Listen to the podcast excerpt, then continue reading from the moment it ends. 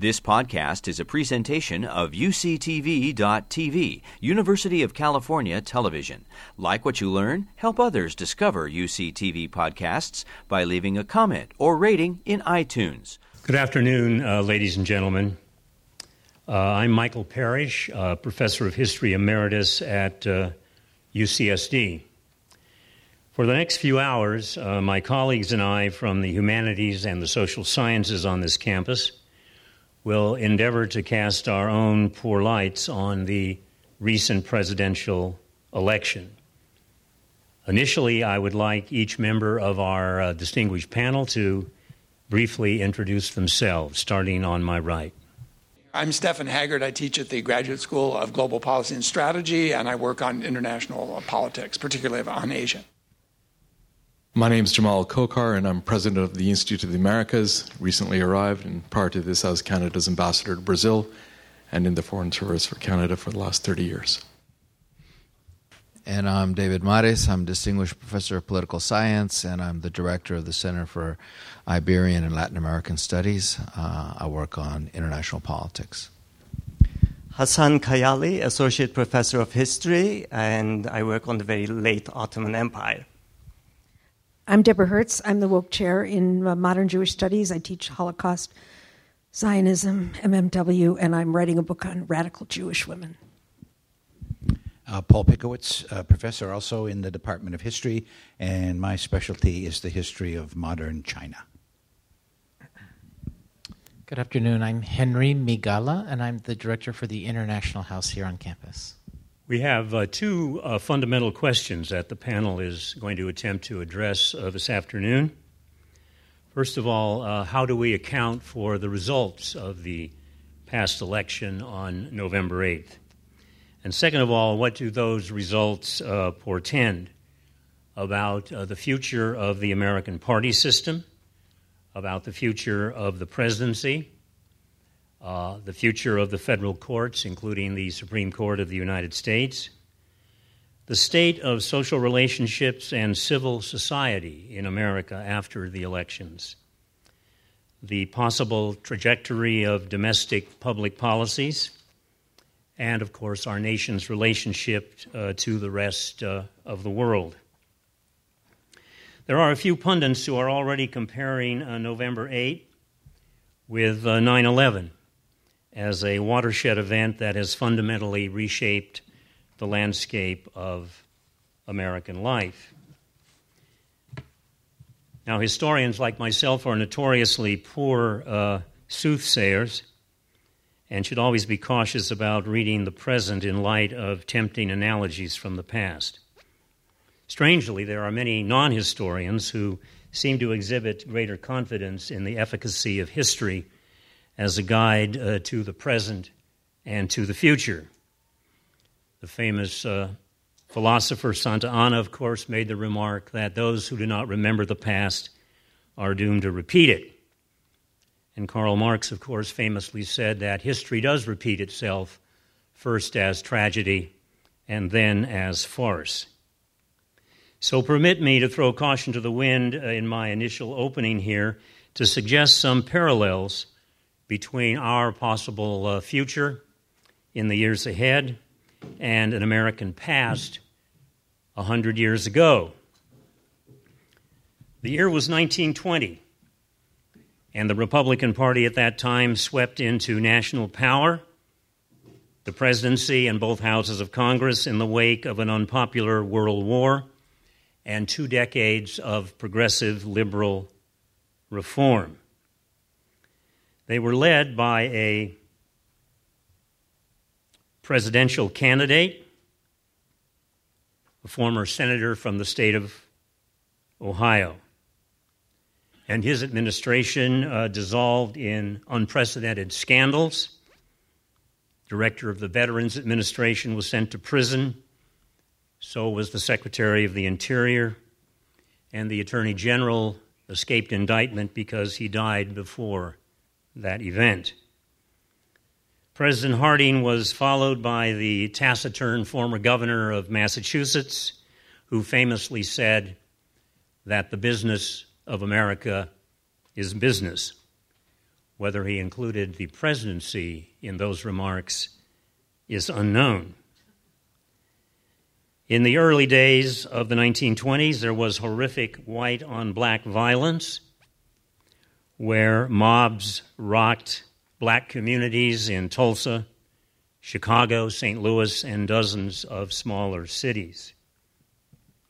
Out of those events, a black man by the name of Marcus Garvey organized the Universal Negro Improvement Association as a way of responding to what he believed to be the weakness not only of the NAACP, but the growing white violence directed at African Americans. During the early years of that uh, decade, the Ku Klux Klan rode high in state and local politics, from Indianapolis to Denver to Portland. And even the Democratic Party refused to repudiate the Klan at its 1924 National Convention. It was a time in which historian John Higham has called the tribal 20s. The tribal 20s. Wilsonian internationalism was repudiated with the defeat of the Versailles Treaty and the League of Nations, and later Congress refused to join the World Court. The highest protective tariffs since the late 19th century were adopted in 1921 and 1930, tightening the noose around global trade and fomenting the economic nationalism that followed in the 1930s. New immigration laws in 1921 and 1924 imposed a national origins and quota system that survived until 1965, slamming the door on Southern and Eastern Europeans and virtually all people attempting to come from Asian countries. Three federal revenue laws supported by Congress slashed the personal income tax rate the corporate tax, capital gains, inheritance, and even the estate tax, altogether accelerating the economic inequality and setting the stage both for the great stock market crash and the Great Depression. What novelist John Dos Passos called America's two nations, one rural, rural, one urban, remain divided along religious and cultural fault lines, best symbolized by prohibition and by the Al Smith Herbert Hoover election at the end of the decade in 1928. Our format today will be as follows each of our panelists will have eight to ten minutes to address their perspective on the meaning of 11.8 and what it may portend for this country. We will then have a short period when panelists may, in fact, address particular questions to one another. And finally, we hope that members of the audience may direct questions to one or more members of the panel, and I will attempt uh, to moderate. It is my uh, great pleasure to turn to our first uh, panelist this afternoon, Professor Samuel Popkin from the Department of Political Science. Sam? Um, I didn't I didn't know the 20s were called the tribal 20s, but it's it seems perfect because that's when um, Fred Trump was very active in New York as a builder. Donald's father, who was um, picked up at a racial riot in New York that was organized by the Klan. We don't know if he was just a bystander or not, but he was taken in and charged at the time. And there's nothing more tribal in any city in America than the construction industry in New York City, where every different union is a different ethnic group. And that's where the, the Trump family made their money and, and their fortune. Um, quite an interesting family, in fact the uncle who would not be allowed in the country under the proposed immigration changes, Fred Trump, was the director of the radiation lab at MIT during World War II, developed radar, was the co inventor of the Van de Graaff generator, and has the King George Medal of Honor from England and the National Medal of Science from the United States.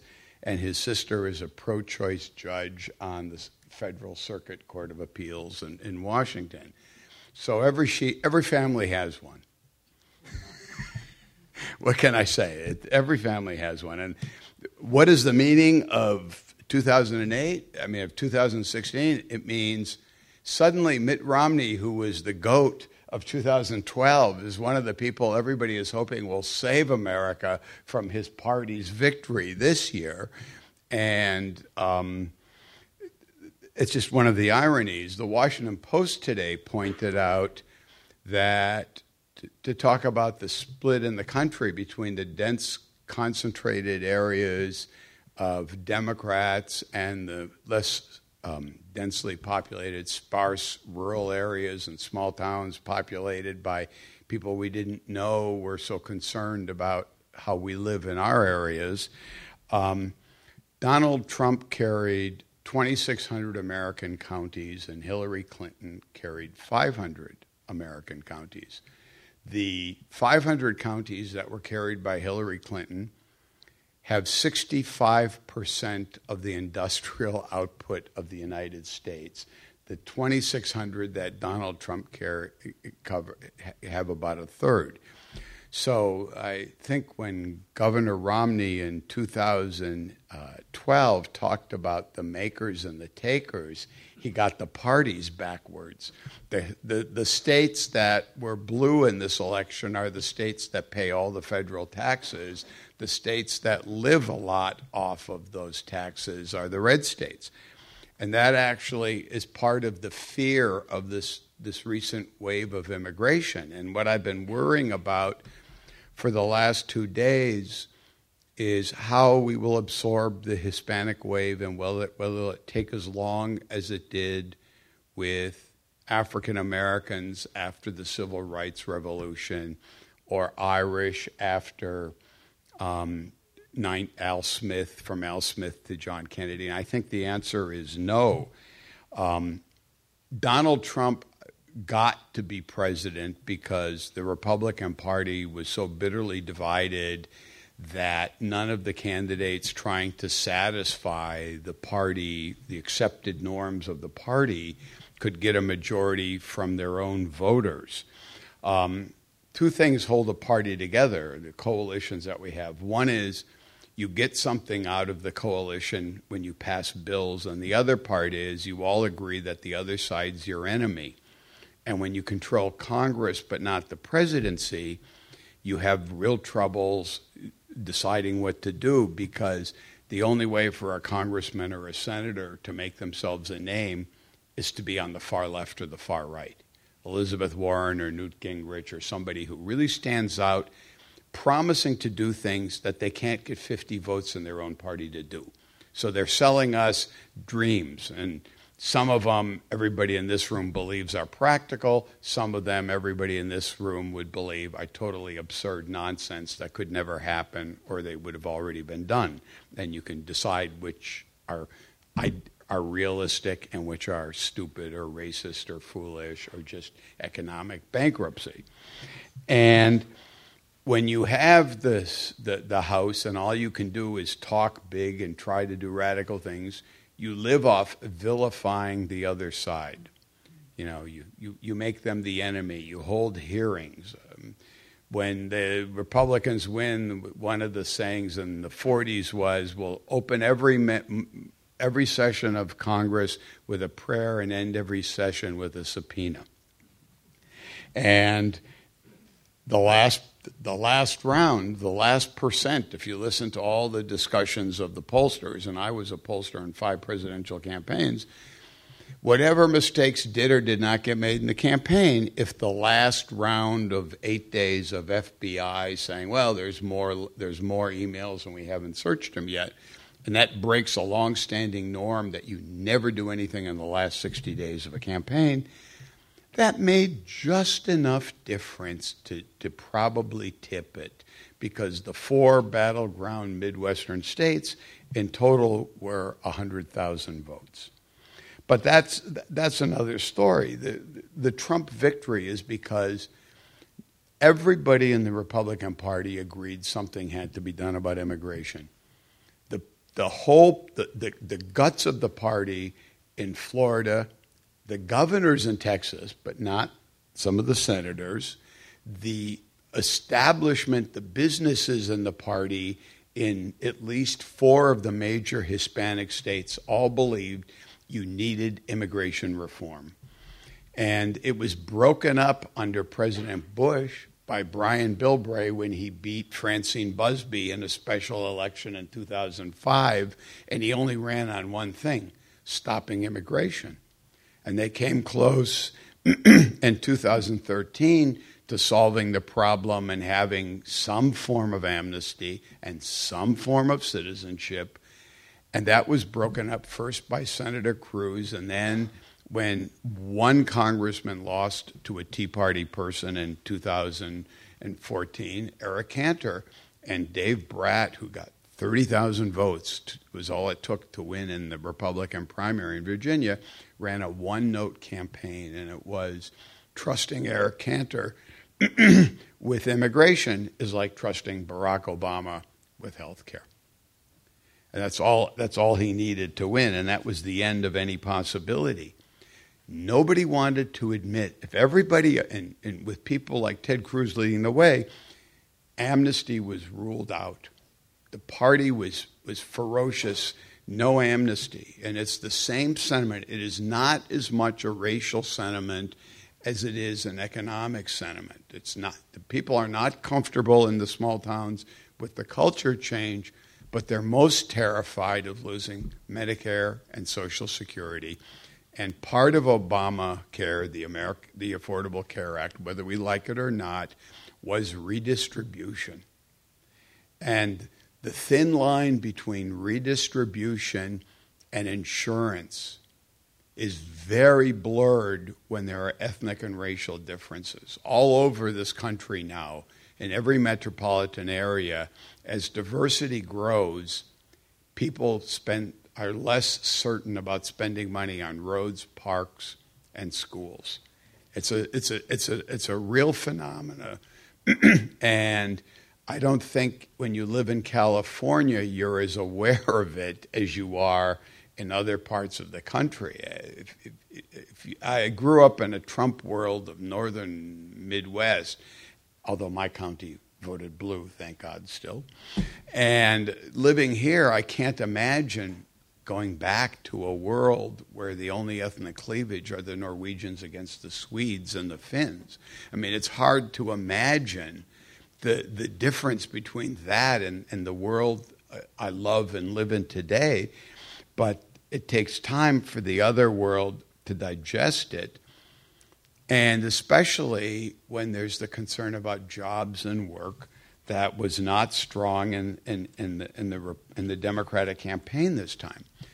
Approximately 10 to 15 percent of the people in these areas who voted for Donald Trump voted for Barack Obama in 2012.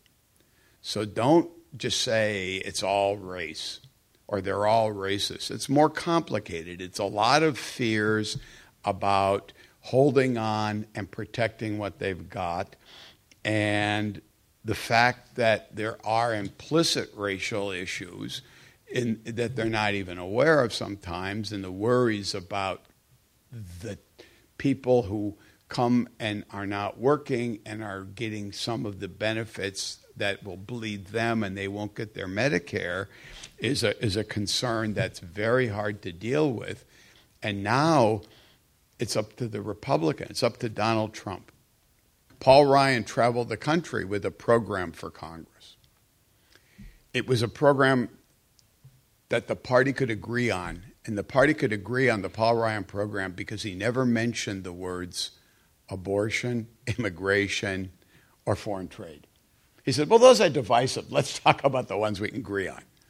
Well, Donald Trump's entire campaign was foreign trade, immigration, and he promised absolutely to nominate um, judges who believed in were pro-life.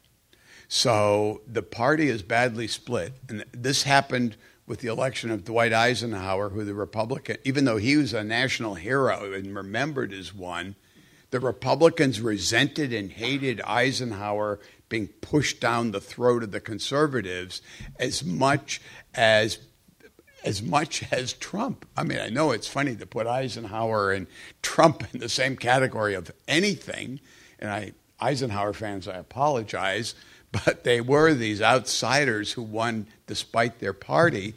And the same thing happened really with Jimmy Carter. Eisenhower got two terms, Jimmy Carter got one. Eisenhower did what he had what Eisenhower did to govern was when he wanted when when he needed an international program over the heads of the conservatives who were you know anti-trade, anti-involvement, no United Nations. He did it by completely talking and dealing with Lyndon Johnson, who, who then the Democrats in the Senate and the House would save him, and then he in turn gave them their most of their domestic programs as a trade. Donald Trump is already facing total resistance on infrastructure from the anti spending groups in his own party, and the Democrats have said, We'll deal with you. Now we get into a very interesting trading period of what will he actually be trustworthy on? What kind of things will he deliver? And what can the Democrats stop him on? Uh, the notion of total resistance and you are not my president when you're a senator or congressman is not going to work. They're going to have to find a way to protect their people in exchange for giving Trump something. I mean, when it comes to new programs, he's just a senator with 16 votes, and that's the difference between an override and something he will sign. Other than that, he can do a lot on the environment by just issuing new regulations, and he can play some games on tariffs. But any EPA change takes at least a year for hearings and, and changes to the regulation. So the notion of a total change of the world overnight is not going to happen. And I'm sorry I took longer than. Thank you very much.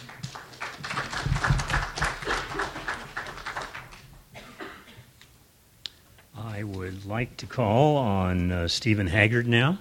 Stephan? Uh, thanks very much. Uh, there are a lot of people here who are going to be talking about particular foreign policy issues, so I thought I would uh, lead off by making some more general comments about uh, likely uh, foreign policy strategies under a t- Trump administration. But let me begin with a, a, a, pithy characterization of Mr. Trump that was given by Salena Zito in a piece that she wrote in uh, September Atlantic. She said, um, The press uh, takes Mr. Trump literally but not seriously, and his supporters take him seriously but not literally. And I think that that's actually good advice for all of us at this juncture because I think some of the things that Mr. Trump said during the campaign, he's obviously already started to walk back on. And so the general impulse to, for example, do something on trade, do something about the alliances may still be there, but exactly how that's done is, uh, is still to be seen. Um, the second cliche I want to I want to use, which I think is correct, is that personnel is policy. And to date, we really only have two appointments that deal directly with what I would call foreign policy. Jeff Sessions is sometimes put in that camp because his stance, uh, stances are important with respect to uh, immigration, but we have Michael Flynn as the national security advisor and Mike Pompeo at CIA. Both of those suggest that Mr. Trump will be preoccupied with issues in the Middle East and with uh, Islamic fundamentalism, as he's wont to call it in particular. Um, how that plays out, though, I think we're already having the first crisis of a Trump presidency because the day after he had his conversation with Mr. Putin last week, the Russians announced a, a bombing campaign in, in Syria, which was supposedly aimed at, at uh, Islamic fundamentalist groups, but in fact ended up sweeping up uh, civilians in Aleppo and opposition forces, which the United States is maintaining, so uh, seeking to support. So um, there's going to be a question of whether he's drawn back to a more bipartisan kind of foreign policy uh, that some of us suspect he might, or whether he'll sustain his somewhat more idiosyncratic views. So, in that regard, um, let me just emphasize that you wouldn't know it from this campaign, but actually, American foreign policy does have some very strongly bipartisan components to it. And those include uh, maintenance of a, a, substantial military, military primacy, particularly with respect to the Navy and control of the seas, uh, support for the alliances, mainly for balancing purposes against Russia and China, and support for an open world economy. And I think, as we've all seen, um, one of the questions of a Trump presidency is the extent to which he'll be pulled back to that, those core elements of a bipartisan foreign policy, or whether he'll pursue these other views. So, what do we have to go on? Um, we actually don't have that much to go on. Uh, Mr. Trump made one, uh, would call, substantive speech on foreign policy and national security issues during the campaign in September in Philadelphia. Uh, it's a serious speech. It contains a substantial critique of the Clinton foreign policy, but its main message was uh, that the U.S. foreign policy should, be a, should pursue a strategy of peace through strength. Uh, but what I don't think has been fully appreciated is exactly how much strength uh, Mr. Trump thought the United States should be buying. And in fact, um, this is a major military buildup, which he has promised.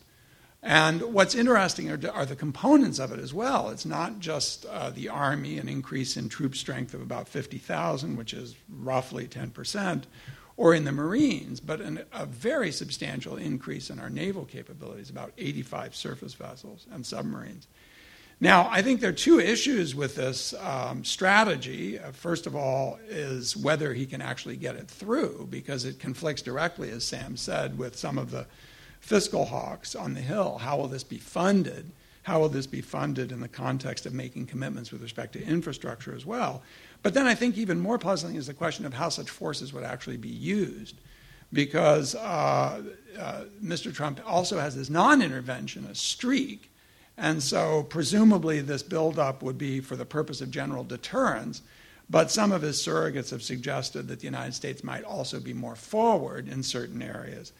Um, curiously, and no one has made any mention of this at all, I think one of the places to watch in terms of a, of a Trump uh, foreign policy is Afghanistan, of all places. Because as you may or may not remember, at the end of last year, uh, uh, President Obama committed to leaving about 8,500 uh, American forces in, in Afghanistan. And it's certainly seen as a, a kind of test of whether the strategy of disengagement would be pursued under a Trump presidency or whether those kinds of commitments will, uh, will be sustained. And certainly, Asia and South Asia in particular are looking very closely at what might happen in Afghanistan, which the pu- American public has generally forgotten. Everyone's focused on Syria. Uh, let me say something uh, very quickly about the, the claims with respect to trade. Uh, I think everyone knows that President Obama basically pulled the plug on TPP um, two weeks ago as it became clear that uh, uh, following the election that there'd be no support for it going forward on the Hill. Uh, I personally think that this is unfortunate, but uh, the Democratic Party, neither the Democratic Party nor the Republican Party was supportive of this particular action. Ironically, I think it's going to leave the field of trade policy in East Asia uh, significantly the Chinese. And again, ironically, because uh, as we saw from President Xi's statements at the APEC summit, uh, China is quite willing to lead on this issue and has, a, has its own trade initiative for East Asia, which is already in place, the so called RCEP. So uh, the loss of the TPP raises a whole series of issues about American credibility in Asia and with respect to the world economy more generally, regardless of what you think of the particularities of that agreement. Now, um, the question is what will uh, Mr. Trump actually do uh, on trade policy? And here, uh, again, there's been some walking back from some of the more extreme actions. Uh, uh, again, this is a sort of technical point, but it makes no sense right now to declare China currency manipulator because the currency is appreciating, not depreciating. Um, and it makes no sense to talk about across the board 45% tariffs either, because I think everyone knows that that would be disastrous for the US economy. Um, but the big questions, I think, are things like NAFTA. Um, what does it mean to renegotiate NAFTA or tear NAFTA up? Um, this is an agreement which has basically become the institutional foundations for several key industries in the United States, most notably the automobile industry. But even within San Diego, industries such as aerospace depend very heavily on the integration which is provided by the NAFTA. And so the question of what it would mean to take, rip that up or perfect it, I mean, we were talking, I was talking uh, with a colleague earlier today, and we were uh, speculating that, in fact, this idea of renegotiating the NAFTA may actually push in the direction of deepening the NAFTA, because it's not clear how you would uh, renegotiate the NAFTA to uh, impose higher tariffs between the United States, Canada, and Mexico. So I suspect on the trade front that probably what we'll see are some enforcement actions with respect to uh, trade with China, uh, countervailing duties dumping, uh, for example, in an industry such as steel, which, again, ironically, is very similar to what uh, Secretary Clinton actually promised to do uh, prior to the election. So I'll stop there and leave it to the others on foreign policy. Thank you very much. We will uh, next hear from Professor uh, Kokar. Well, I can't admit to being a professor. thank, thank you very much for that. Um, so I'm not a professor, and I'm going to approach this from the perspective of what my job was, and that was as a foreign policy practitioner having to deal with a new administration coming in. And uh, at that time, I was in Washington, D.C., when uh, George W. came into power after Clinton. And as a Canadian diplomat at the time, of course, we were concerned with many of the same issues that people are concerned with today uh, the unsigning of international treaties and documents um, backing away from uh, climate um, uh, institutions and where were we going to sit on, on, on a range of foreign policy and security related issues. Um, and I think one thing to remember is, um, as a practitioner, is, is for us not to get overly exercised about the policy pronouncements, because as, as uh, Professor Haggard just said, a lot will be actually worked out um, in the execution and less in the in the words right now. I think it's more, from our perspective, a question of attitude, uh, probably more than immediately policy pronouncements. And the attitude doesn't look good for sure. Um, but in terms of policy pronouncements, he's already backing away from certain things which um, do trouble, I think, uh, the international community as a, as a, as a whole. But let me let me point to two or three things in terms of the things that um, your closest neighbor and ally whether it's your first or second largest trading partner, certainly your largest energy source, uh, energy partner, uh, would be concerned about. On NAFTA, um, I think you're right. I think we actually would welcome a certain opening of it to look at certain deepening of the aspects of, of work that's unfinished, um, certain terms of labor mobility and visa issues that Canada has traditionally concerned itself with.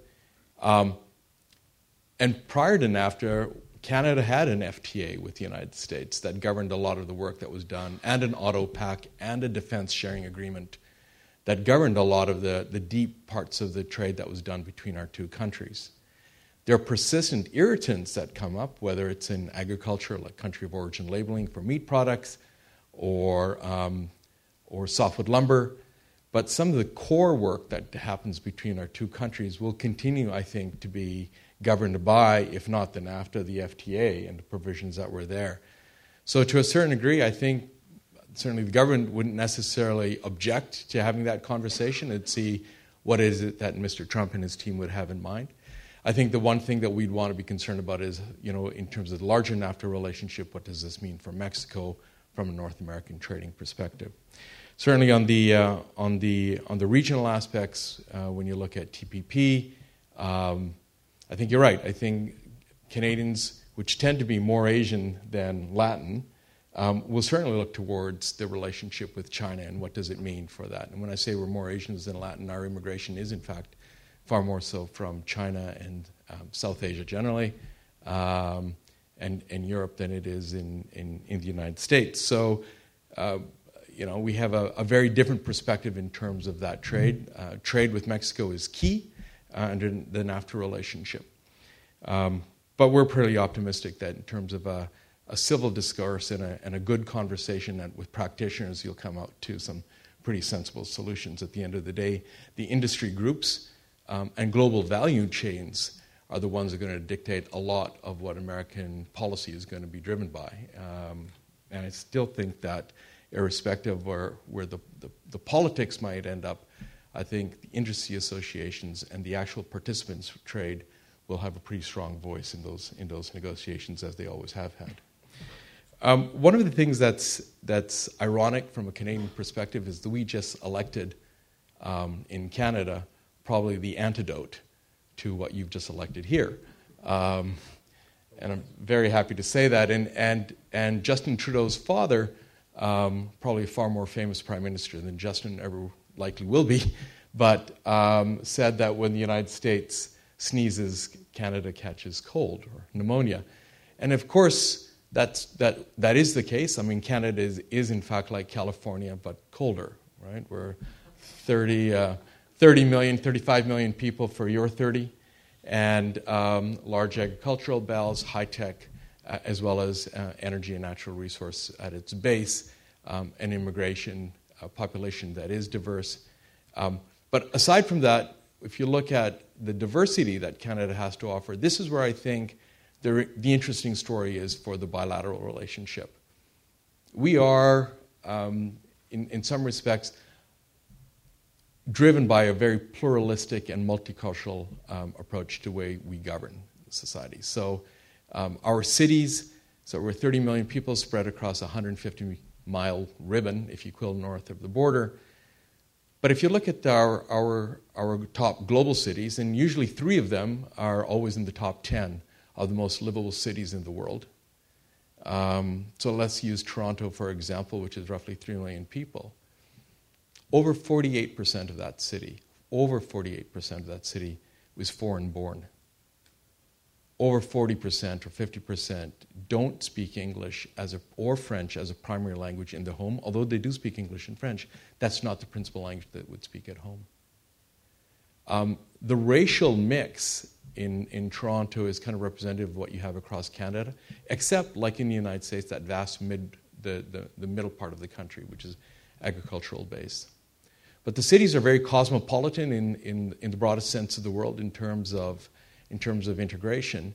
And while we have the challenges that you face in large American cities, or in fact in European cities as well, um, there's a different approach to it. And, and there's a great effort, a conscious effort, a policy effort at um, not stoking the fires of religious divisions or cultural divisions or ethnic divisions. Um, so it stands in sharp contrast to some of the conversations that are taking place here. Um, that's not to say one country is necessarily better than the other, although I am Canadian. Um, it is to say, though, I think it, it's, it's a fundamental driver of policy. But, you know, we like to say that, that it's attitudes and leadership that also shapes the minds and the, and the hearts and the minds, if you will, of people of the, across the country. And it, it, takes sometimes stretching beyond even your own beliefs um, to go to a kind of a greater good. And um, so I think that, that, that relationship will be a difficult one to, to kind of bridge in terms of if the attitudes in the White House, particularly in the, in the leadership that he's chosen so far, continue to maintain, because I'm not sure how you conduct certain types of conversations with that sharp division in terms of perspectives. I think where you will find a, a lot more commonality, uh, depending on where, where the, this administration goes on climate, is on the energy, um, on the energy uh, issue. Of course, we, again, as I mentioned, are your number one supplier of energy. I think it'll be interesting to see um, once you get past the rhetoric what that actually means in terms of using innovation in energy to address some of the challenges that you have here on coal and clean coal. Um, what role the nu- nuclear energy plays into this? What's the role of renewables? Um, between the United States and Canada in this hemisphere, we're actually fairly lucky if you think of energy self sufficiency.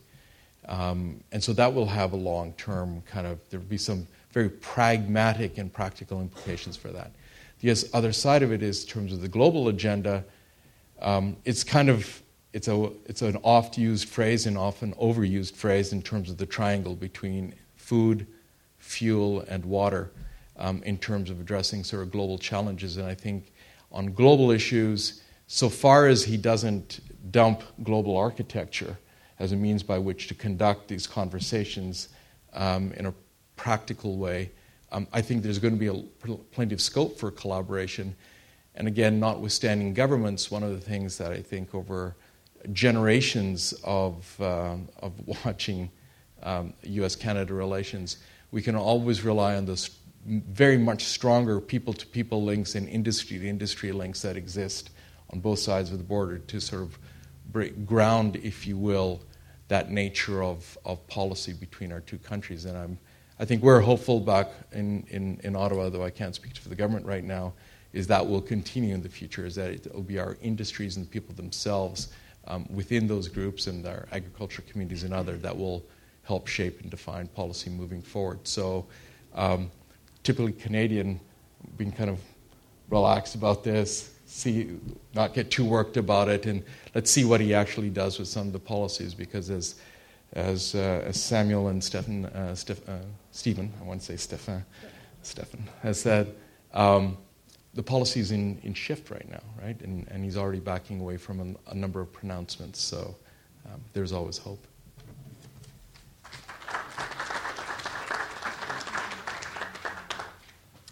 Our next speaker will be Professor David Mares from the Department of Political Science. David?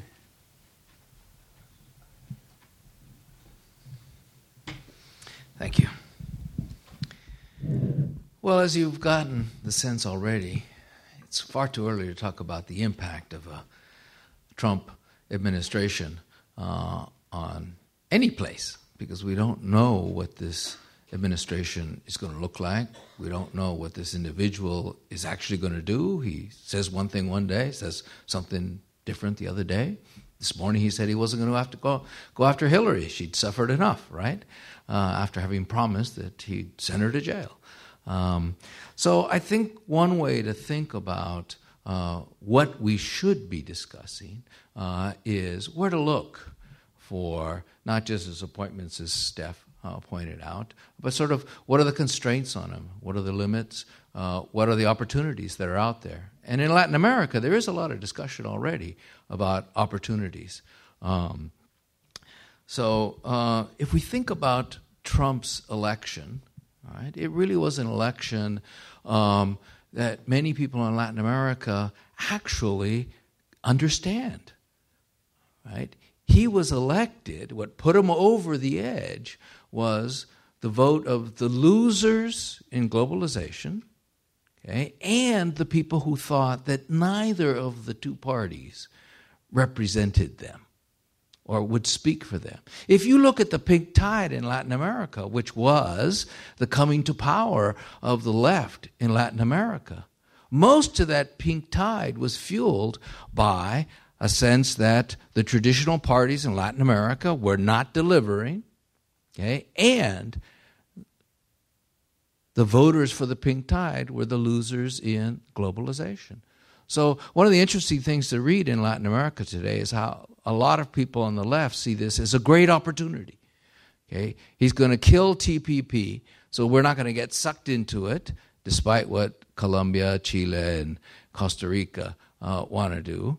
Um, he um, uh, he's opening an opportunity for Latin America to integrate, get together, uh, and move away from the United States.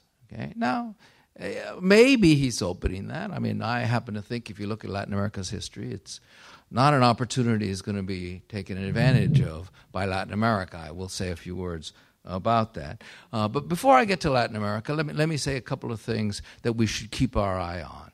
Um, first, Trump himself. All right, He's an unknown.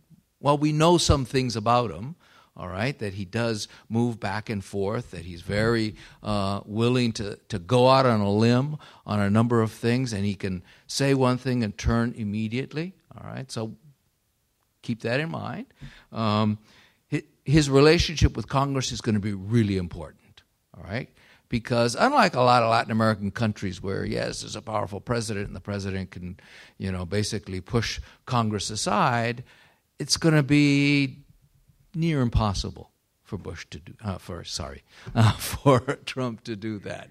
Okay, so he's going to have to work with Congress, and as we heard from uh, Sam, um, you know that working with Congress could be working with Democrats on some issues. Okay? Uh, if you think about TPP, it was opposed by lots of Democrats. It was opposed by lots of environmentalists. Okay, so the the eliminating TPP has some cost, but it has benefits to lots of other people uh, who uh, were opposed to it. Um, one of the areas to think about um, the impact of, of uh, Trump presidency is by looking at the U.S. economy. Okay? Not at his policy, but what happens to the U.S. economy. Because the U.S. economy sucks and pulls regardless of particular policies that administration might adopt. Uh, so, to the degree that uh, the U.S. economy booms, okay, that's going to create dynamics that whether or not you know President uh, uh Trump wants something to happen, those dynamics are going to create things. If, on the other hand, we hit inflation, we hit recession, uh, that's going to have its own dynamics too. And those things are going to have an impact on Latin America. And here, let me turn to Latin America. And the first thing I want to do is break Latin America. Okay, because the impact of what happens in the U.S. economy, the impact of a Bush of a Trump administration, uh, is going to be varied depending on the different vulnerabilities, the different advantages that Latin American countries have. Because, in fact, they're not all the same. Okay? If we look at Mexico, Central America, and the Caribbean, okay, they're, in a way, they're the most vulnerable inherently. Okay? Uh, they're not just neighbors, uh, they're the places where most of the migration from Latin America to the U.S. comes from. Uh, they're the places that are most impacted by remittances. Uh, they're the places, Mexico is the place, uh, thanks to NAFTA, uh, which is most integrated into the U.S. economy. So they're going to they're gonna sort of get the first shocks, the first advantages, uh, the first impact of what happens uh, in the United States. Um, it's not just if um, a President Trump uh, uh, is able to close the border. All right, most people don't think he can close the border. All right, but if if he sends people back, if he deports lots of people, all right. Uh, if you read the news, very few people think he's going to send back 11 million people. All right, even the three million figure is not very credible. All right, but it could be in the tens of thousands of who? Of people in our jails. Okay, of undocumented people who have criminal records. All right, and what's what happened the last time we sent back criminals to Mexico and Central America? Well, we didn't give them any warning that they were coming. And they're going into an area that has weak rule of law, weak police, weak civil societies, uh, and it's been chaos. Okay, so the very first impact I think we should be thinking about, rather than the remittances side, is really what's going to happen if these criminals. You look at our jails; they're not rehabilitation places. Okay, they're they're places where you learn how to be even a worse criminal I'm not talking about county jail. I'm talking about state prisons, okay, federal prisons, right? And we're going to send them back to Mexico, to Central America, to the Caribbean. Okay, there's no way they're prepared for that. So that's going to have a really big negative impact uh, on those uh, places. Um, let me uh, switch quickly to uh, South America, and let me split South America here. Okay? Venezuela and Colombia. Venezuela has serious problems that have very little to do with the United States. Okay? They have serious problems that have a lot to do with their own internal issues. Okay? Inequality, poor economic management, the worst uh, uh, uh, uh mismanagement of the commodity boom which Latin America for decades had said can't depend on primary commodities because the prices go up and then they go down. Raul Prebisch, you know, ECLA, all that stuff. Well, you know, when the commodity boom hit this time, man, people just jumped on that bandwagon. And Venezuela was one of the worst. Okay, one of the worst for that. And now they're having to pay that price. And on top of that, you've got a, uh, a political crisis. Well, what's going to happen here? My bet is that the uh, um, Trump administration is going to push harder and harder and harder on Venezuela. And it's not going to invade. I've seen some some discussion about oh, in the past the U.S. invaded.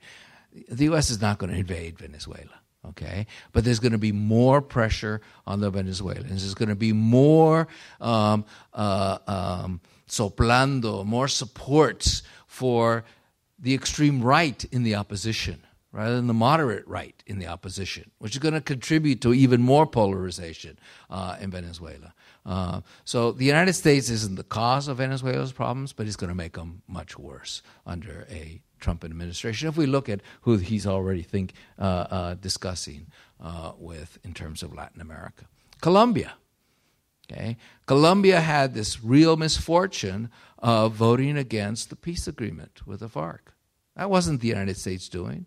That was Colombia's own doing. All right, the, the you know the uh, Santos administration has has negotiated a new deal. Okay, but the success of the peace agreement in Colombia depends heavily on foreign aid, foreign funding. Okay, and the Europeans talk a lot about peace, but they don't give very much money. And the Latin American neighbors talk a lot about peace, but they give no money. Okay, so who's the funder? It's the United States. Okay, well, it's not that Trump will say, I don't want peace, but first, the Trump administration is probably likely to look at two things.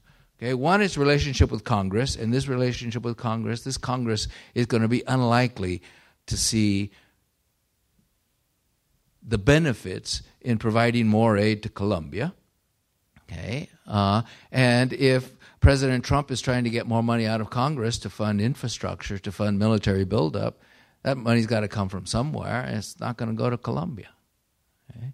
Uh, and then eh, within the Trump administration, given his national security advisors and whatnot, I mean, these are people who are um, extremists on the national security side, and they're going to want to see, just like Uribe in Colombia, more punishment meted out to the FARC. Uh, so they won't be in favor of supporting this. Let me close then with uh, the rest of South America, Brazil and Argentina in particular.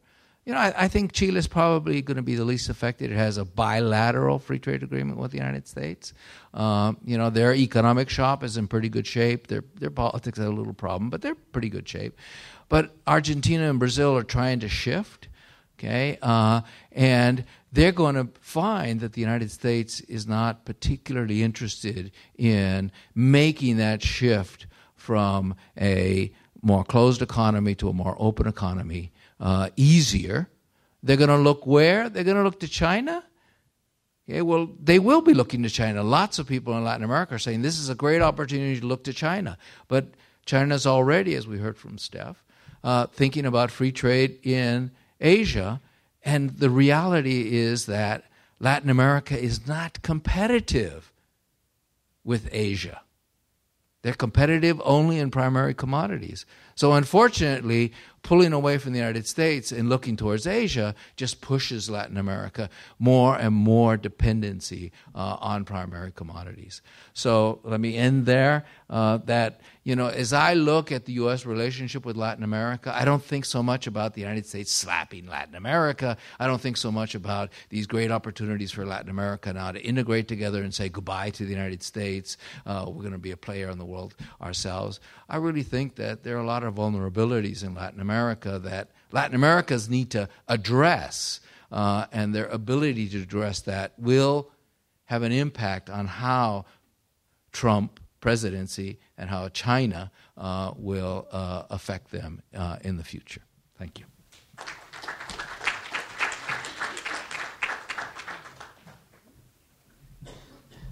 Professor uh, Hasan Kayali is next. Hasan?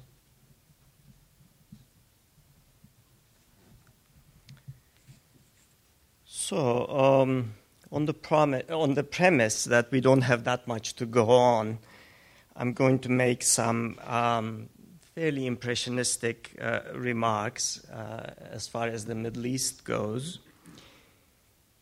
And I will talk a little bit about um, the reaction uh, to the elections in the Middle East. And again, that's also uh, it's it's too soon, uh, and I don't have um, um, uh, too much to go on. So uh, take it some as some disparate remarks um, on the Middle East and Trump. Um, it's not easy to comment on uh, the outlooks and prospects of the uh, Trump presidency in the Middle East, but I think it's not easy to make such comments as far as um, any other region of the world is concerned. Candidate Trump has not articulated uh, a vision about the Middle East. Uh, he says that he has thought out uh, strategies but sharing them publicly, he has argued, uh, would be foolish. Um, so we don't know. He has said he prefers uh, lesser American involvement in Middle Eastern uh, affairs, um, and therefore I'm um, uh, very interested in uh, what Stephan said um, in that uh, he might be uh, preoccupied with issues in the Middle East. Certainly, that's not the impression that he gave uh, during the campaign. And um, what he has made clear um, uh, during the campaign uh, was that defeating ISIS uh, would be his highest priority. Now, for many, including Middle Easterners, uh, these utterances are neither here nor there. Um, the peoples of Middle Eastern countries uh, greeted the outcome of the US elections with surprise and amusement.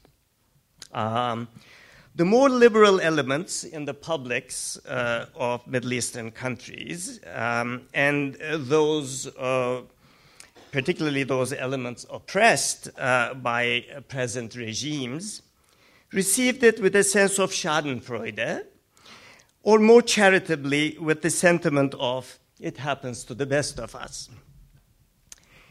Middle Eastern peoples are saddled by leaders who have uh, little regard for the rule of law, for basic freedoms and human rights, and other democratic principles ordinarily touted by the United States. Now they look to the United States and see something that is familiar to them. Uh, they see an emasculated democracy and uh, the, the, tyranny of a minority, um, one quarter of the country's adult population uh, uh, uh having voted uh, Trump in. Uh, trying to explain the Electoral College to Middle Easterners is as difficult as explaining the Iranian Supreme Revolutionary Council to Americans. Um,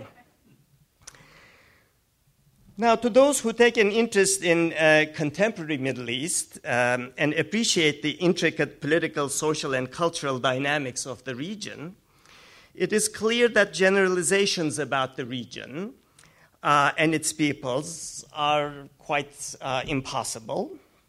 Nevertheless, um, one can say uh, that uh, Middle Easterners are by and large uh, apprehensive about uh, Donald Trump, especially in view of the disparagingly reductionist views he has voiced about the faith of most of them, about their region, and the misfortunes and conflicts that beset them. I don't think they're um, the Middle Easterners, um, you know, sort of the, you know, the, the, the, Arab street, the Middle Eastern street, if there is such a thing, neither takes uh, Trump seriously nor literally, but they're um, sort of insulted and galled anyway. Um, now, uh, Middle Eastern leaders, on the other hand, have started to and will continue to approach uh, the change of guard in Washington opportunistically to promote their own agendas vis a vis President elect who is uh, groping in the dark. They either hope for a clean slate upon which they can inscribe their own goals, or a power vacuum which will offer the right climate to do exactly that.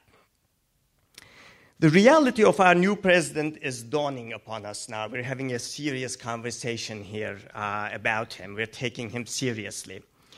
To non Americans, the president elect is still the caricature that he was to us earlier in the year.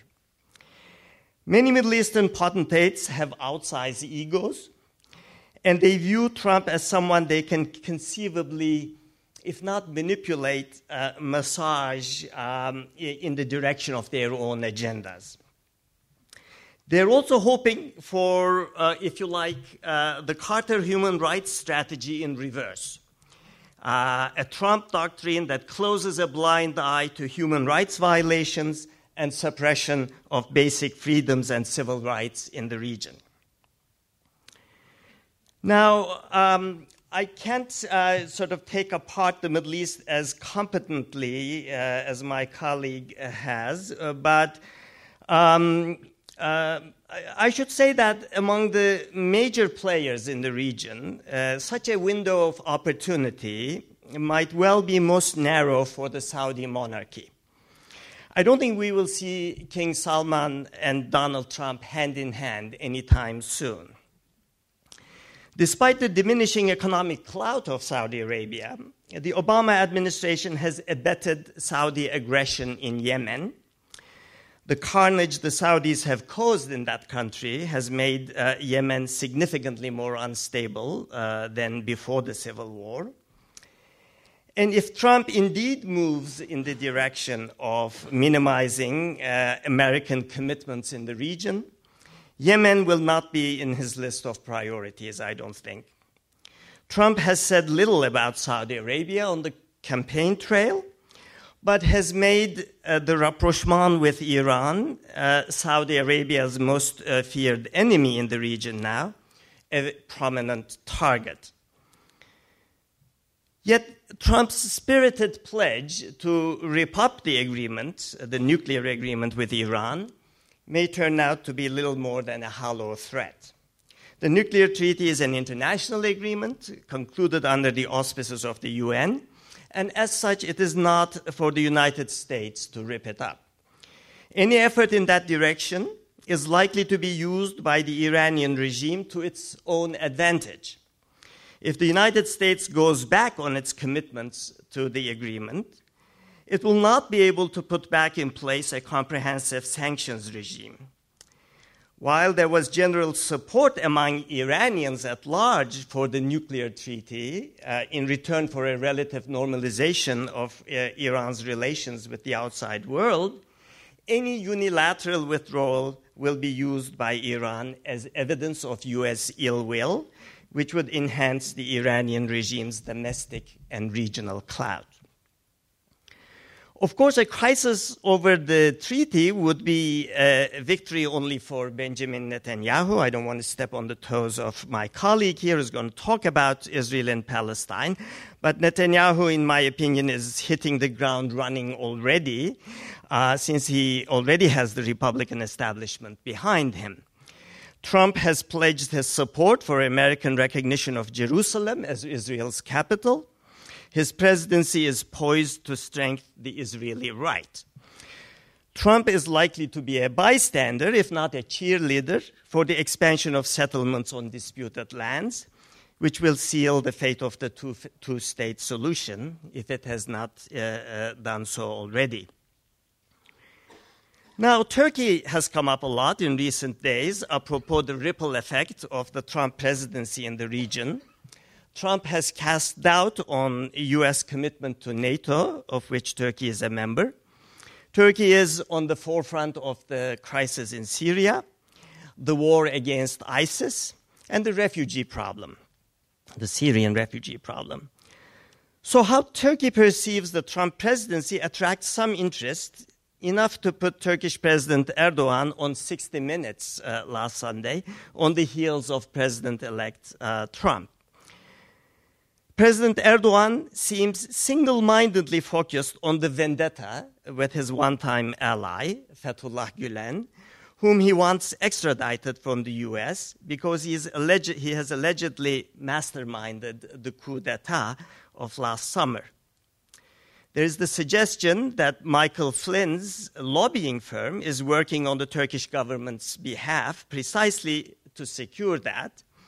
And uh, Flynn um, uh, published an op ed piece on the day of the election making the case for uh, the extradition of Gulen. Um, so um, uh, I think you know that's that's that's sort of going to be the top agenda item before Syria, uh, you know, refugees, uh, etc. As far as Syria is concerned, Bashar al-Assad has already ex- expressed his expectation that Trump will uh, uh, will align U.S. policy with Russia um, and Trump has made it clear that his target in the region will be ISIS, uh, suggesting that he will turn a blind eye to Assad's brutalities, which Assad cloaks as punishing the terrorists. ISIS, already in retrenchment, should welcome the Trump regime. Trump's and Team Trump's incendiary remarks about Muslims and Islam plays into the hands of ISIS's uh, project to radicalize Muslims everywhere. If and when ISIS is forced to withdraw from the territories it occupies now, it is likely to devote its attention more squarely to international uh, terrorism, uh, for which Islamophobic rhetoric, be it in the United States, France, or elsewhere, prepares a fertile ground. Trump has said that, quote, Islam hates us, unquote, his national security advisor, Michael Flynn, is on record as having stated that, quote, Islam is like a malignant cancer, unquote. It has often appeared in recent months as if the Trump campaign has gotten its cues from the playbook of the kind of authoritarian regimes preponderant in the Middle East and elsewhere. The nationalistic, misogynist, ethnocentric, and xen- uh, xenophobic rhetoric. Disdain for civil rights, aspersions on the rule of law, advocacy of cruel punishment, attempts to denigrate, restrict, and squelch the free press, intimidation of political rivals, denigration of democratic institutions, kleptocratic inclinations, thin skinned knee jerk reactions to criticism and dissent have set a bad example and stand to vindicate and embolden leaders everywhere with similar predilections. Thank you.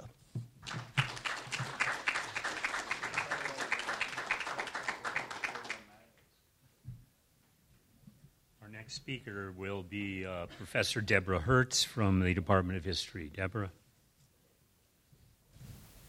Well, thanks all of you for coming out. I know it's the night before a big vacation, so, and thank you to Christine for uh, boldly organizing us. In 1921, the leader of the revisionist right wing Zionists, Vladimir Jabotinsky, made an agreement with the Ukrainian fascist Simon Petliura. He promised to send a Jewish militia to support Petliura if and when he returned to the Ukraine. During the war, as news of the genocide was becoming well known across Europe, Jabotinsky's followers in the Lehi splinter party tried to appeal to Mussolini and even, according to some accounts, to the Nazi government as well, promising support for their fascist domestic politics in exchange for helping them rid their countries of the Jews, which Jabotinsky intended to bring to Palestine. Petliura was assassinated five years later in Paris by a Jewish anarchist. My point here is that during the interwar period and the World War II era, Jewish society, from Vilna to Warsaw to Berlin to New York City to Jaffa, was beset with a powerful left right divide. The debates among Jews about social class, about uh, alliances with political tendencies, about how to chart a Jewish future in a very unstable world were ubiquitous no one would have assumed that all Jews held the same political opinions. Indeed, from 1905 onward, the Zionist movement had a predominantly left wing orientation on the ground in Palestine. And although it's not known that well anymore, as time has passed, the institutions of the state, founded in 1948, were imagined and constructed by socialists. We need to learn from this past. The history of Jewry between the wars should help us in the era that we're entering now, for we're clearly entering into a period in which multiple binaries uh, will become much harsher and more brittle. Judaism versus Zionism, American Jewry versus Israeli Jewry, multiculturalism versus ethno nationalism, and left versus right are the antinomies which we have to confront head on now and in the years to come. Yes, indeed, this is Jewish laundry being washed in a transparent global world, and it is going to be very nasty for the Jews themselves and for all those who believe in some form of national liberation for the Jewish people. As I chat with my colleagues in the department and with friends over the last few weeks, I feel in my bones that we academics are plagued by so much history and so much knowledge, which we've acquired so painfully uh, and are paid to distribute, that the present is very painful for us. I'm not whining here. I realize that this is not the same pain as the fear of deportation, nor it is the pain of unemployment or poverty or opioid addiction. Our very worries are, to be sure, a class privilege. But we do suffer. We suffer because we're living in a funhouse uh, uh, of the recent election. Over and over again, we ruminate. How many times have I asked my colleague, Professor Radcliffe, what is a fascist? How is fascism different than an authoritarian demagoguery? How are hatreds connected? What is the difference between left populism and right populism? Who is in the white working class and who defends their interest? In what language and with what programs? We rack our brains and ask each other over and over again is the Trump victory because of or in spite of the racism, the violent language and threats, the outside the box misogyny he displayed, he channeled, and he promised during the campaign. I woke up the other night in the middle of the night and I turned to my husband in bed and I said, Because of or in spite of? and the conversation was obviously clear what we were talking about. Of course, we should have been sleeping. Let me turn away from these disturbing meta questions and also skirt the huge problematic, which is going to be inflamed in the next few days, of how the supporters of Sanders and Clinton and Keith Ellison of my home state, Minnesota, should move forward in the dark days to come. I want to concentrate on the mandate, which Christina very kindly handed to me, the minor issue of Israel and Palestine. I want to write some little short letters one to Trump, one to Netanyahu, one to Mahmoud Abbas, one to Obama, and one to my bête noire, Jared Kushner.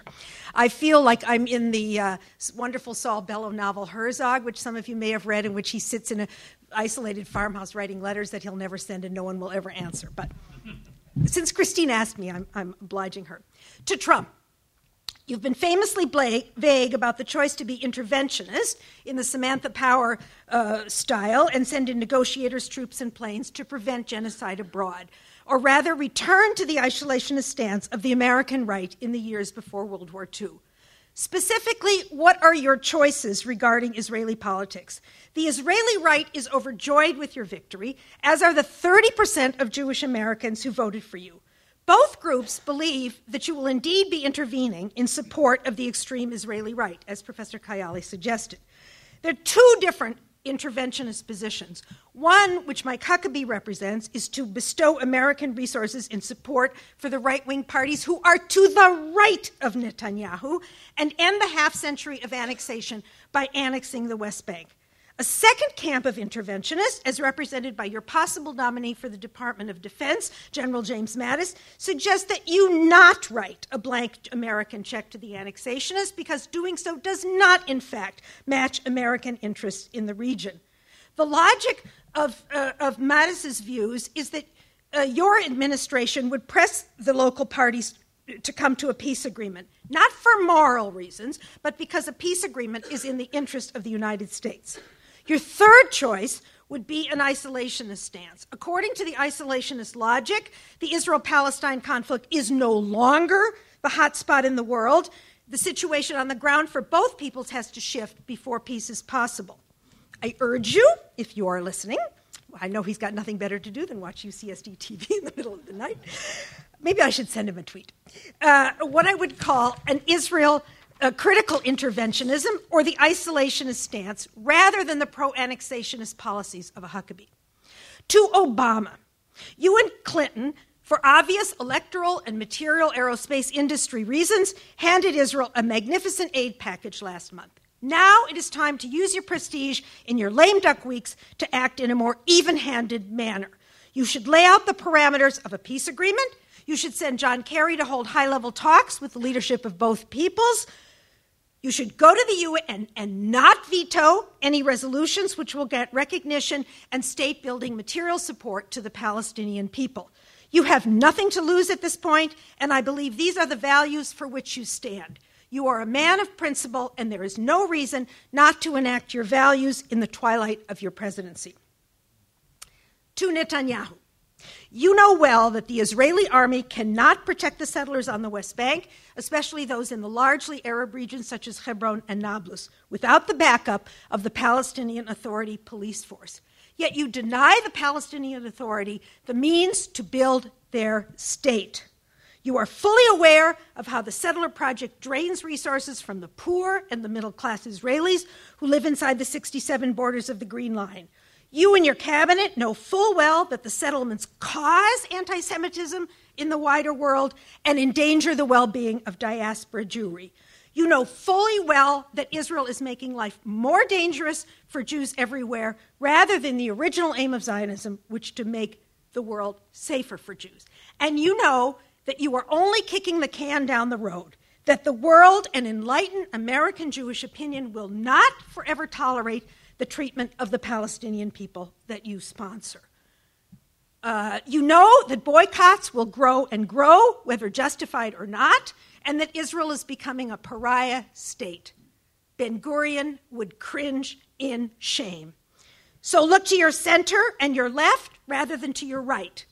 Be the Nixon who goes to China, not the Nixon who was impeached.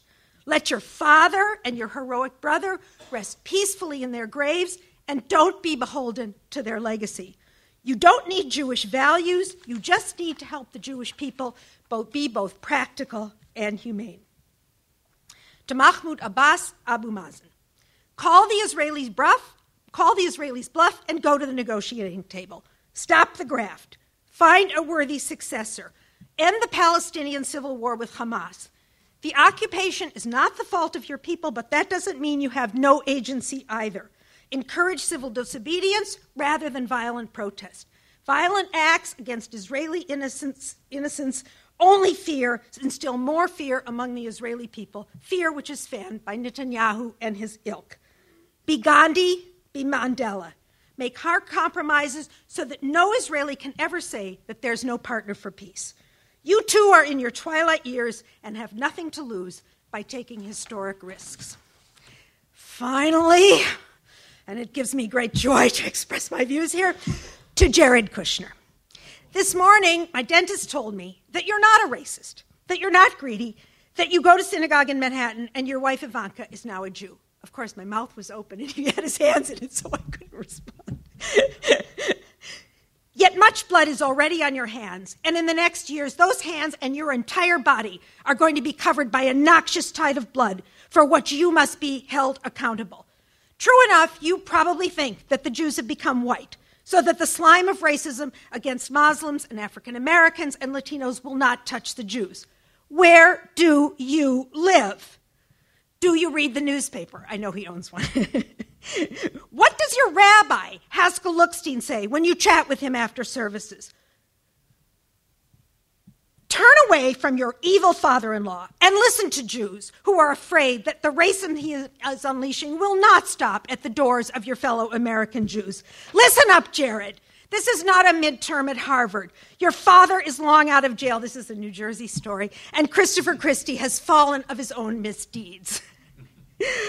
the damage Uh, it's no time to, you need to stop deluding yourself of the damage that your father in law will do to your own people. Anyone who feels comfortable judging the Jewish councils or the Jewish capos in the ghettos and the camps of the Nazi system should judge you, and you should listen and act accordingly. Let me close with a somber prediction about the next few years for Jewish Americans. Suffering, alas, does not make for honorable heroes. Just because we're Jews, we're some of the major victims of the Holocaust, does not ensure that our Jewish values and our suffering make us immune to acting in racist ways towards other people. For years, we have lived with a frightening division among Jews about Israeli policies, policies towards the Palestinians.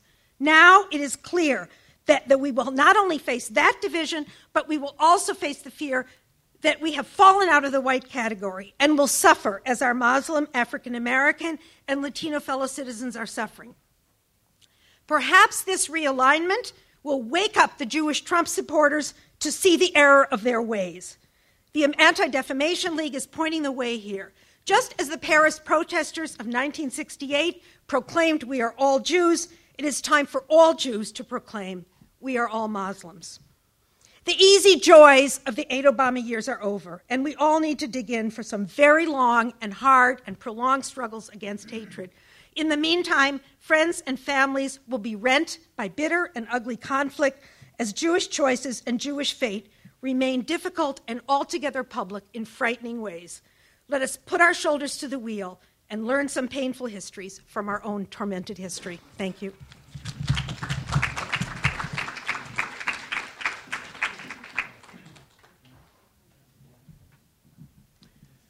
Our next speaker is uh, Professor Paul Pickowicz uh, from the Department of History. Paul.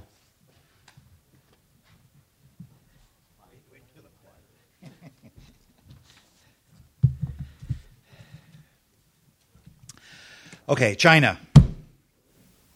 So I thought I'd start with something uh, amusing, and that is uh, reactions that I've been exposed to coming out of China in recent days from party elites. And uh, the reaction is speaking to the liberal, liberal intellectuals in China. You see, you whiners, you want democracy? this is what happens. it's being said. it's being said. Okay. Uh, given, if we think about the uh, campaign and the phenomenon of bashing. It's hard to imagine a place that was uh, that didn't get more bashing than China. China bashing. Let's let's start with that. Uh, given the amount of China bashing in the campaign, uh, are there going to be problems uh, with respect to Sino-American relations. Uh, big problems, major problems, catastrophic problems, all of the above. This is the big question. And of course, I agree with all the speakers so far. It's far too early to know. But I'm going to make a few suggestions here. Economic problems, for example, Steph referred to the possibility there. Uh, military encounters of one sort or another. Those are, those are all problems, potential problems. So the question is how will Chinese citizens, at all levels, from elite levels all the way down to the grassroots of society, how will they read things? And it's hard to say anything meaningful about the future of China or Sino American relations in eight minutes. Uh, so I think all I'll do is uh, give you some context to, to, to think about what might unfold in the coming weeks and months and years, uh, some, some context might help. So, experience, and I go to China a couple of times every year, and I've been doing that for as long as I can remember. Uh, experience has taught me that when it comes to China, since the Communist Revolution of 1949, there's nothing more important than domestic politics. That's something you've got to know about, regardless of the moment.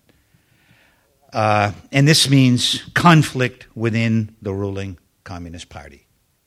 Very important to understand this, not necessarily easy to get at. It was true in 1949, and it's true again today. Uh, just open the newspapers, uh, and, you'll, and you'll read about it on a regular basis. Uh, these days, this conflict is not about ideology. And by ideology, I mean communism. It is very hard to find anyone in China who takes communism or the hope of a communist future for China seriously. I find it very difficult to find such people, least of all in the Chinese Communist Party itself. Uh, so, communist ideology as a motivating factor for citizens was abandoned a long time ago, uh, the late 1970s, if not earlier. Since then, and this is what we need to know when we try to gauge the response of people in China to the election, uh, since then, citizen consumption and the drive to achieve higher standards of material comfort has been sanctioned as the key motivator in citizens' lives. That's what you should be thinking about. That's what you ought to try to do. And in that sort of new rules of the game, there have been winners, there have been losers, uh, and so forth. Uh, some have argued uh, that this has left what might be called a spiritual hollowness uh, in China with the disappearance of, of ideological zeal. Uh, and some have even said it's left a rather hedonistic society where it's all about moving up the ladder of consumption, and this determines the difference between good and successful people and losers. State leaders have tried to fill this spiritual void, and I think this is probably my main point. Uh, they tried to fill this spiritual void by doing whatever it takes to internalize strong nationalist consciousness uh, in citizens in China. So I want to talk a bit about uh, the current state of nationalism and nationalist consciousness in China. Many citizens, sometimes I'm surprised by the extent of it and the location of this kind of consciousness. Many citizens buy into it, many do not. And it's interesting to talk to those people uh, as well. And this will condition responses to almost anything, including the election. Uh, trust us, leaders say. Follow us, they say. Our goal is to make China number one. And now we have some money to play with to do that. Uh, one way of looking at this is that it's the 19th, it's 19th century social Darwinist logic. Uh, even though uh, we're supposed to be living in a globalized world, it's about nation states, loyalty to those nation states, nationalist consciousness, and the drive to be number one. This is something uh, that is very, very powerful uh, in China today. So I urge you uh, in the coming days, weeks, months, years to pay close attention to the role and the function of Chinese nationalism. Uh, it's not going to go away very soon. Uh, and it's not that China doesn't have domestic problems. Uh, they have lots and lots of nagging domestic problems. Environmental degradation that is mind boggling to imagine if you haven't actually experienced it in China. Uh, corruption, top to bottom, inside, outside. Uh, restless, to say the least, ethnic minorities, uh, and the list goes on and on and on. Uh, so there's been obvious success. Again, all you have to do is look at the newspaper, New York Times. There's been obvious success on the economic development front, uh, but there's also great pressure to keep growth rates up, and that's not going to be easy. So that, that, is, that is a problem. Uh, but the state leaders want to be seen by all citizens as the guardian of the nation in a dangerous world. And this thrust is linked to its own sense of legitimacy. That is to say, this is what we do, this is what we care about, this is what you ought to care about, and so listen to us. So, how dangerous is the world? I mean, again, we're looking uh, at, at perceptions that arise in China itself, uh, at least in my experience over the years. How dangerous is the world? Just take a look at a map of China and try to identify the nations that have that share a border with China. We share a border with two countries: Canada, we've already been nicely represented, uh, and Mexico. Uh, we've also heard about, uh, and that's it. China fought. This is after 1949. China fought in Korea, beginning in 1950. Uh, to put it mildly, tense relations 90 miles away with Taiwan. That's not going anywhere tense relations for lots of obvious reasons with Japan, tense relations with North Korea. Who would have thought? Uh, it's uh, actually at a stage of being rather amusing if it wasn't so scary. Uh, China went had a border war with the Soviet Union in 1969. Went to war with India in the early 1960s went to war with Vietnam in 1979. I remember being out by the Vietnam border of China uh, that particular year, listening to the cannons exploding in the distance.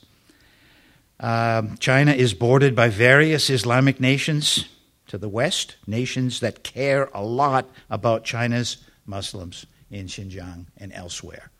So, this is what the map of China looks like, being surrounded, in effect, by uh, nations and peoples with whom it's having difficulty.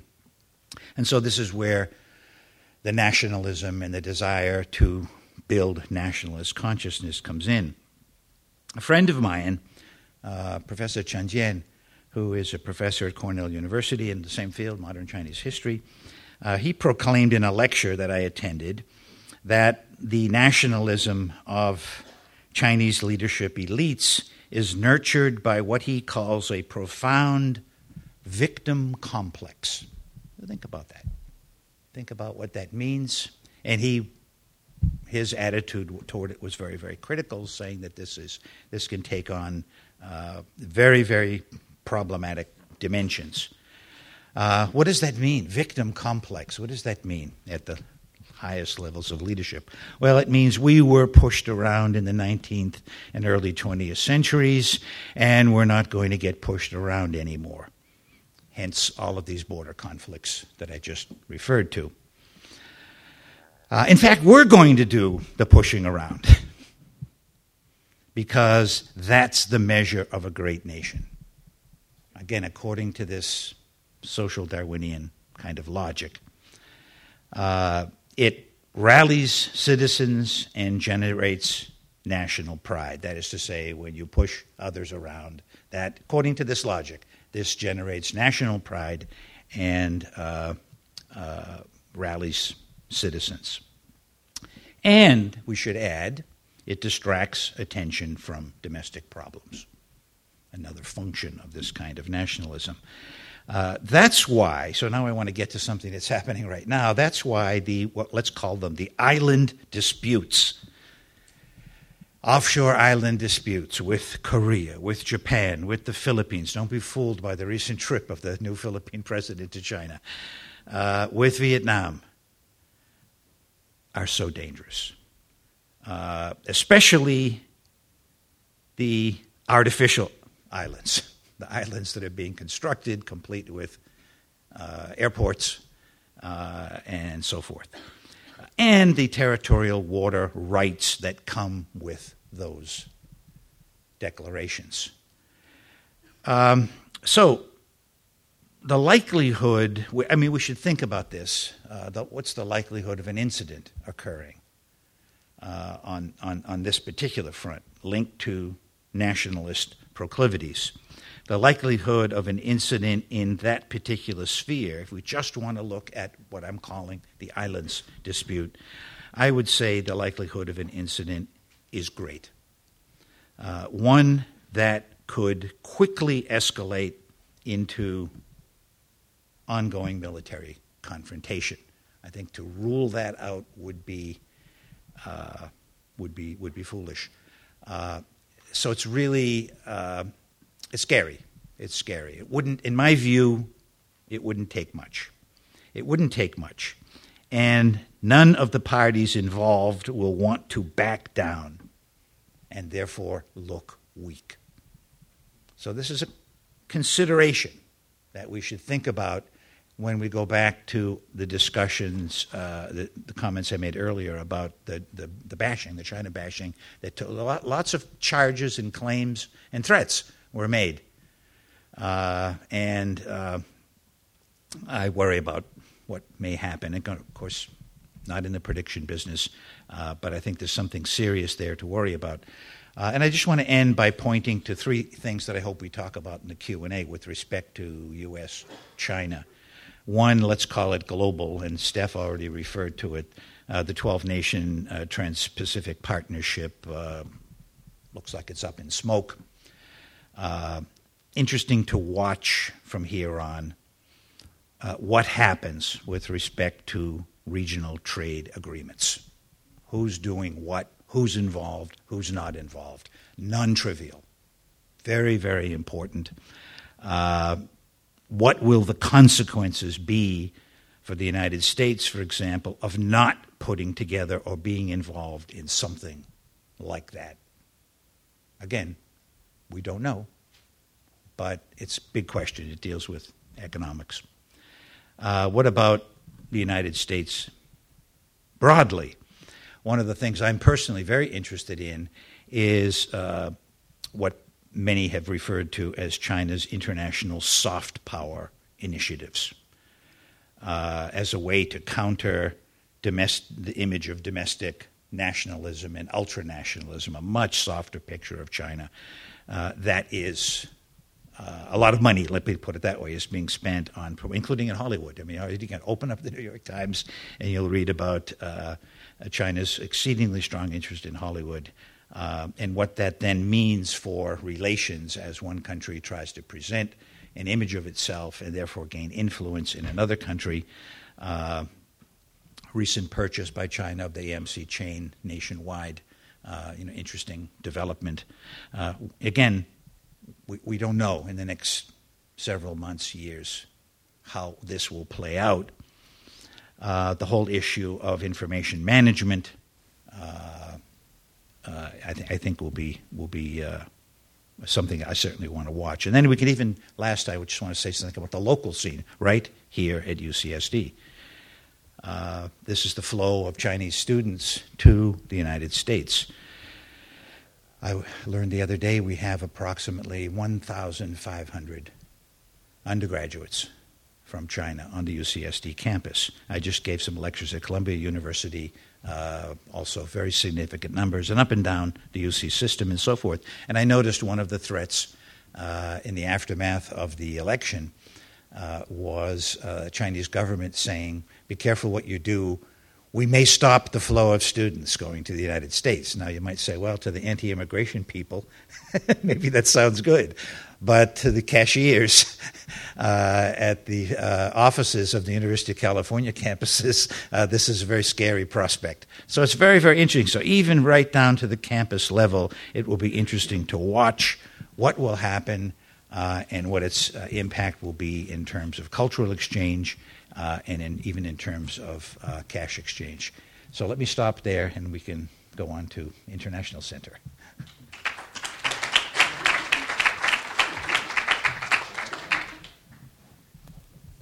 Our last speaker, before we turn to the panel uh, addressing uh, questions to uh, one another, is uh, Henry Migala, who will speak on international education and the future.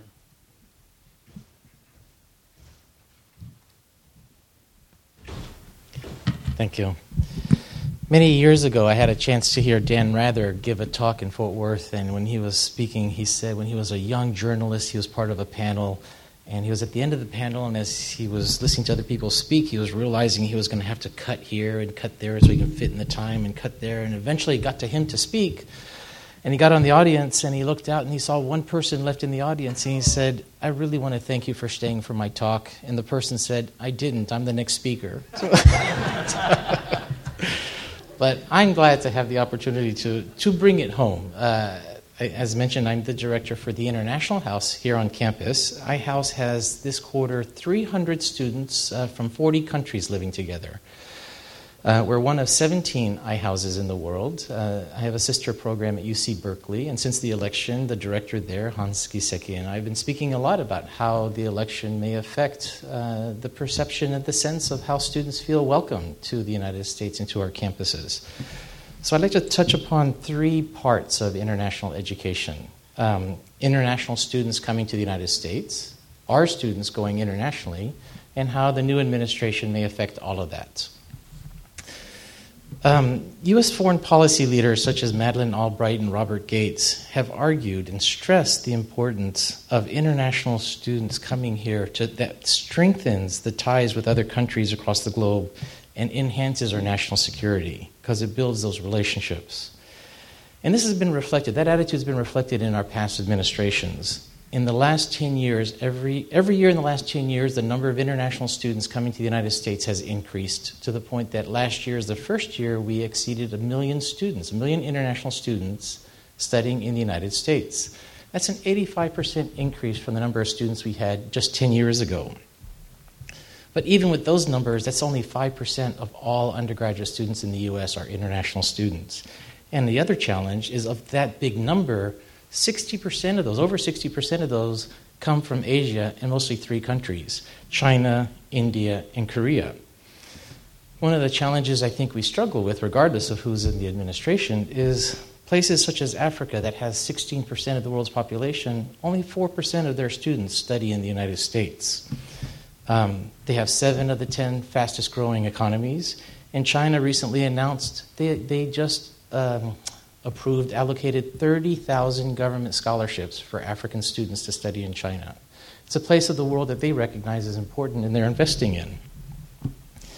Regarding U.S. students studying abroad, in 2008, the bipartisan leaders of the National Commission of Terrorist Attacks, the 9 11 Commission, warned that ignorance of the world is, an international, is a national security liability. We need more American students having first person experiences with the world outside the United States.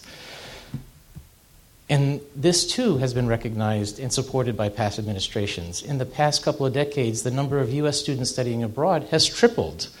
Um, in preparing for this talk, there are two professional associations that work with international, associ- uh, international education NAFSA, the Professional Association of International Educators, and the, uh, International the Institute of International Education. And I mention that because between the two of them, they say between 1 and 10% of all U.S. undergraduate students study abroad.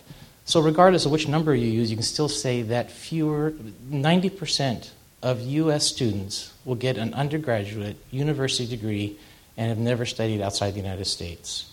And that's what we're producing collectively in the United States with, with, our, with our undergraduate students. So, how is the next, gener- how is the next administration going to affect that? International students coming here, our students going there, and I think, as all the other speakers have mentioned, it's still speculative. We don't know.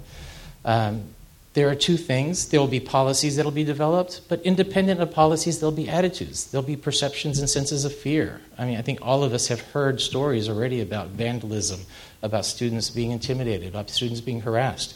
We're hearing it in our CAPS programs, our counseling and psychological services. We're hearing it here on campus that students are already being uh, approached, assaulted, verbally, physically. Um, so, in addition to what the policy, what the administration does, is the is the national sense of fear that may be created uh, that affects international students coming here.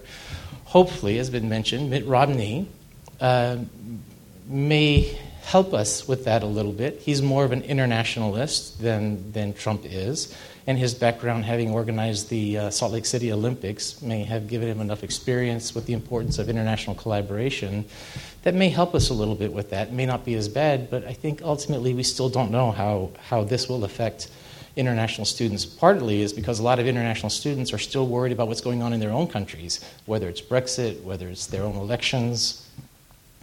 So I want to close with, with some, since this is a policy talk, some policy recommendations that have been put forward already by the professional associations of international educators for the next administration.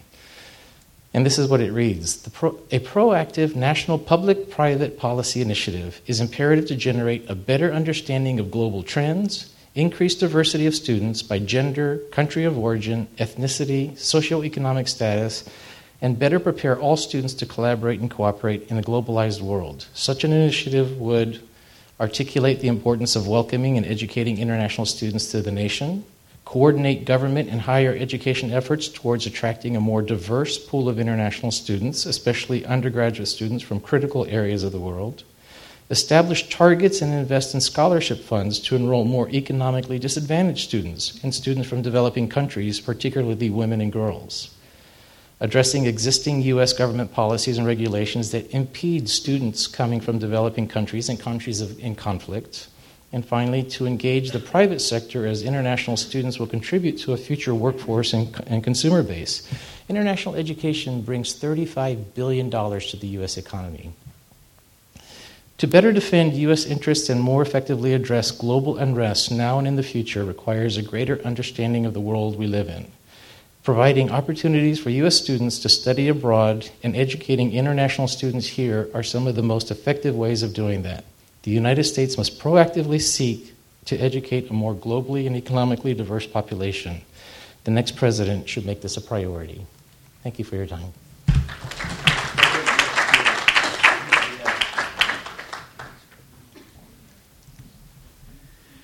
We will turn now to members of the uh, panel who will have an opportunity to uh, address specific questions to other members of the panel on in areas which may not have been uh, touched upon or which uh, uh, demand uh, greater elaboration. I will start because I was struck by the fact that there was certainly two areas of the world that didn't appear to receive much attention from any member of the panel, any members of the panel. Those areas, of course, are Russia and Western Europe both of which there is a sense that there's going to be some sharp and decisive uh, departures from what uh, has been the approach of uh, both the Obama administration to those areas as well as the approach of the United States going back perhaps even to uh, the period of Harry Truman and uh, Dean Acheson. So I'd like uh, if members of the panel would, would care to comment on how you think uh, what might be the alternatives for U.S. relations with Western Europe and, of course, with Russia, which depends also on what will happen uh, in those two areas as well as what the Trump administration may may do. Um, in in one or two sentences, uh, President elect Trump and his strategist, Mr. Bannon, have already reached out to Marine Le Pen, and he has suggested that the perfect British ambassador to the U.S.